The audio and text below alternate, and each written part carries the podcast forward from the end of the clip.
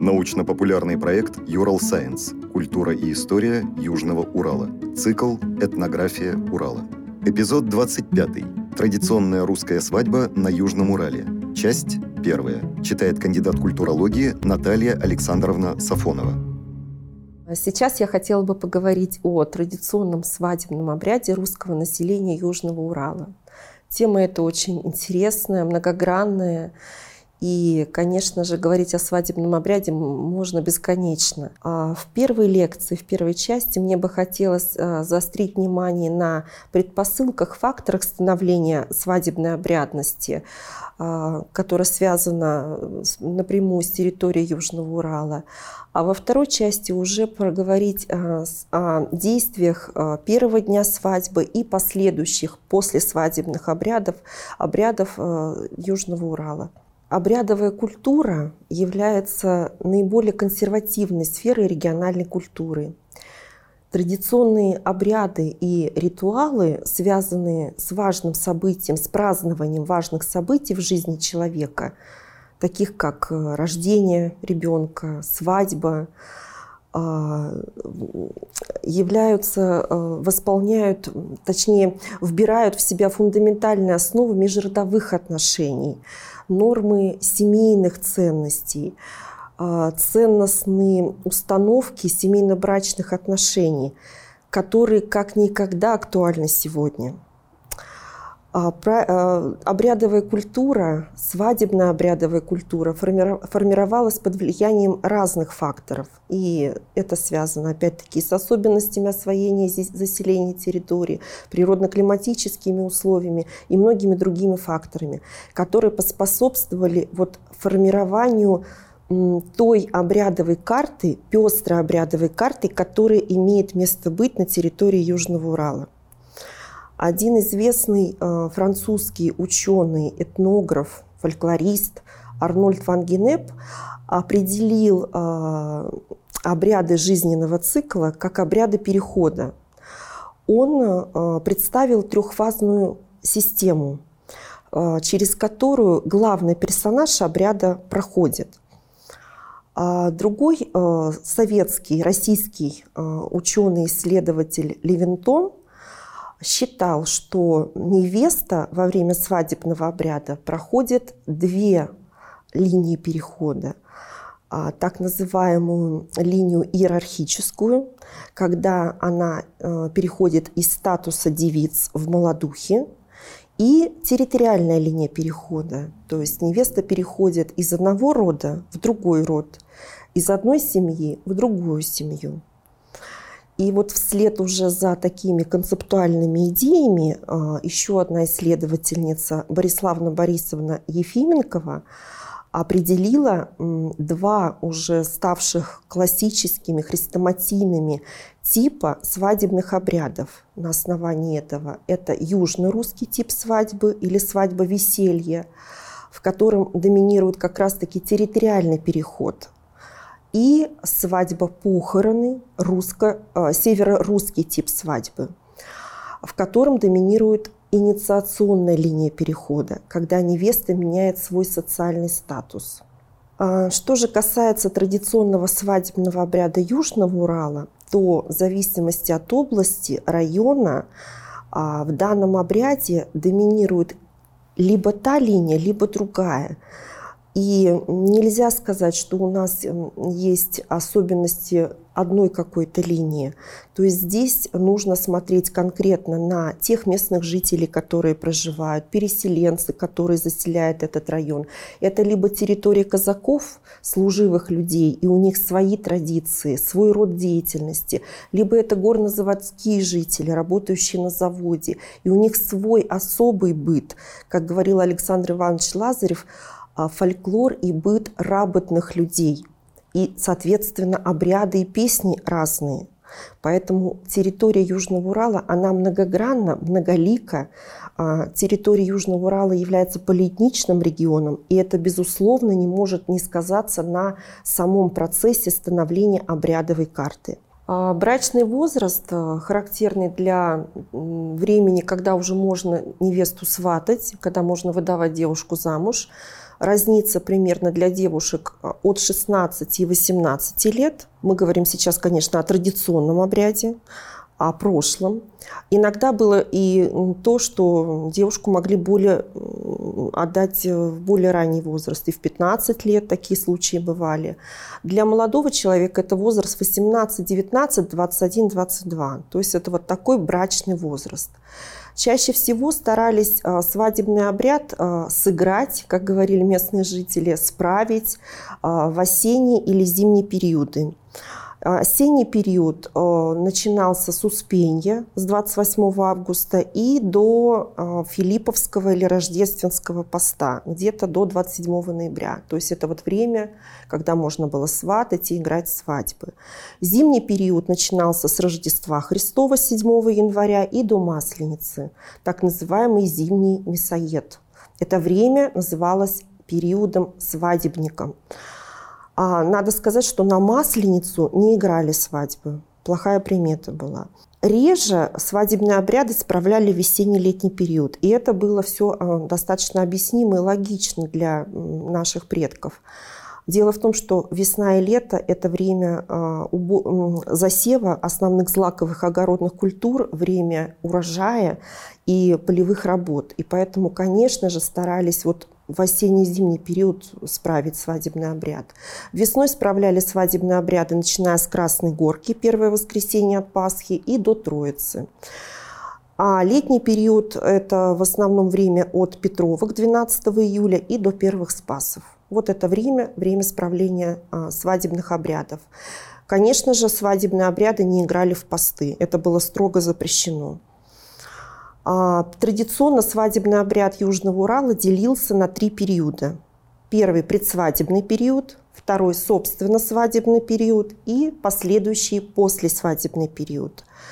А, обрядовые действия предсвадебного периода, они были достаточно традиционны и классичны по сравнению с обрядами а, других регионов России. Свадьба начиналась со сватовства. Сватать приходили родители жениха, сам жених никогда не ходил сватать. А, крестные могли прийти и близкие его родственники, ну и, конечно же, сваха.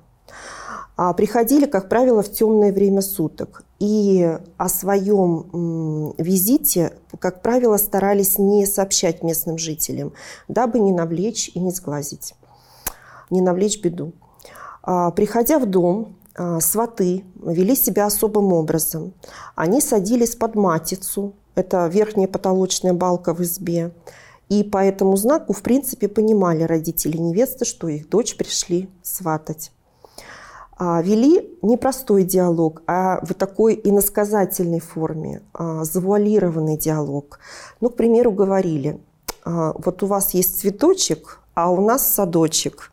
Нельзя ли ваш цветочек пересадить в наш садочек? Ну или, к примеру, у вас есть курочка, а у нас петушок. Нельзя ли их свести в один хлевушок? И вот таких диалогов было очень много. То есть вели завуалированный диалог. А обычно было принято родителям невесты сразу не отвечать. Им нужно было дать время подумать и все обсоветовать. Если через несколько дней а, родители невесты принимали положительное решение, следующим шагом и действием шел запой. Он имел совершенно разные локальные варианты на нашей территории. Пропой, лад, пирушка, очень много разных названий. На запое главным действием было рукобитие. Рукобитие совершалось следующим образом. А, на стол а, расстилали специально вышитое а, полотенце. На него устанавливали хлеб, который пекли к этому событию. И э, в рукобитии принимали, принимали участие родители жениха и родители невесты. И буквальным образом, э, складывая руки поочередно друг на дружку, они разбивали эти руки. И вот после этого ритуала рукобития, которое происходило на запое, когда пропивали невесту, невеста была безоговорочно обещанной в новую семью. То есть свадьбе быть. Вообще надо сказать, что вот по словам информантам э, очень часто говорили о том, что свадьба – это сделка, сделка двух родов. В более ранние периоды, где-то до начала 20 века, это решение принимали сами родители. И э, порядки были строгие, и родительское решение не обговаривалось. Как решат, так и будет. Э, в начале 20 века, вот уже с разрушением патриархального уклада семьи и с разрушением института брака семьи, а, этому способствовали многие факторы, стали немного спрашивать самих брачующихся, пойдешь за него или не пойдешь, люба тебе это или нет. После запоя, после того, как невесту пропьют, а, как пелось в песне «По рукам дело ударено, зеленое вино роспито». Все, начиналось время свадебных посиделок. Это то время, когда необходимо было а, приготовить все свадебное приданное. И здесь главная роль и главная функция была за подругами, девушками невесты, которые оставались у нее каждую ночь дома. Очень интересный, необычный обряд был местный такой локальный вариант обряда, был зафиксирован в одной из экспедиций Пластовского района Челябинской области в селе Демарина. Если невеста была сирота, то э, вот начиная с посиделок и включая до первого дня свадебного обряда, происходил обряд вытье на зарю. Подружки, а точнее невеста в сопровождении подруг, рано утром, каждое утро выходила за ворота на утреннюю зорьку и э, исполняли обрядовую песню «Вы подуйте-ка ветры буйные». В этой песне невеста-сирота просила заочно благословения у своего умершего родителя или умерших родителей. В зависимости от времени года она могла также в этот период посещать э, кладбище родителей, где также исполнялась эта песня, под которую она вот просила заочно благословения. Надо сказать, что подобное исполнение обрядовых песен, свадебных песен – имеет корни северо- северорусских традиций, которая является яркой характеристикой, вот эта ансамблевая или хоровая притчить, то есть ансамбль девушек поет очень очень долгую печальную песню, на, на которую накладывается притчить невесты. И это характеризует северно-русский тип свадьбы, отголоски которого сохранились в традиции о свадебной обрядности Южного Урала.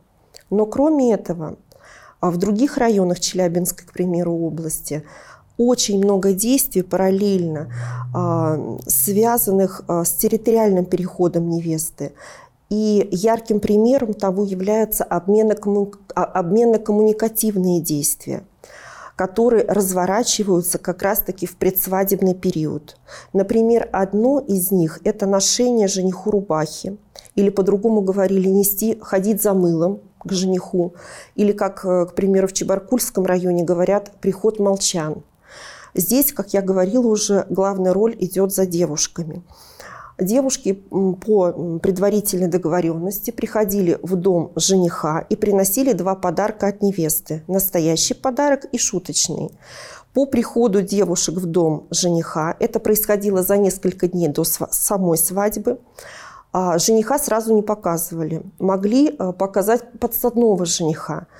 И разыгрывались всевозможные такие сцены театрализованные, пародийные сцены. Потом уже выводили настоящего жениха девушки отвечали тем же самым. Они не дарили сразу настоящий подарок, они доставали шуточный подарок, в который входила, например, драная рубашка в заплатках, вместо мыла могли положить кирпич и так далее. Все это старались одеть на жениха, высмеять его и так далее. После этого, конечно, уже доставали настоящий подарок, э, в который входила хорошая рубаха венчальная, э, которую жених одевал уже на свадьбу. Эта рубаха готовилась руками невесты. Пояс, духовое мыло, как говорили бабушки. Вот. Позднее могли положить одеколон, платочки, кисеты и так далее. После чего э, подруг угощали, они исполняли песню, которая комментировала эту ситуацию, то есть приуроченную к этому действию, как один был сын у матери, и они отправлялись с подарком уже от жениха, который требовали от него для невесты. Это действие обмена коммуникативного характера девушки, э, девушки старались наладить контакты с другим родом, родом мужа, во время проигрывания всевозможных вот этих шуточных сцен, а, во время знакомства, когда они приходят в дом жениха. А также к таким действиям обмена коммуникативного характера, вот территориальной линии перехода, относятся, например, действие привоз сундука или, как по-другому называли, коробушка, кладка, сундук. Здесь уже роль была за взрослыми женатыми мужчинами, которые привозили этот сундук для приданного. И, конечно же, чтобы занести этот сундук в ворота, они требовали вознаграждение, на каждый угол рюмочку поставить и так далее. Вот. Это опять-таки действие э, данной линии территориальной. Но кроме этого необходимо отметить, что в этот сундук обязательно складывали такие предметы, как курник или какой-то хлеб, веретено, клубок ниток, для того, чтобы невесте дать знать, какими, какими э, заботами она будет уже занята в будущей семейной жизни. Э, то есть это как бы проекция ее будущей жизни. То есть она уметь должна готовить, вышивать, ткать и так далее. Подкаст подготовили креативные индустрии Урала при поддержке Росмолодежи.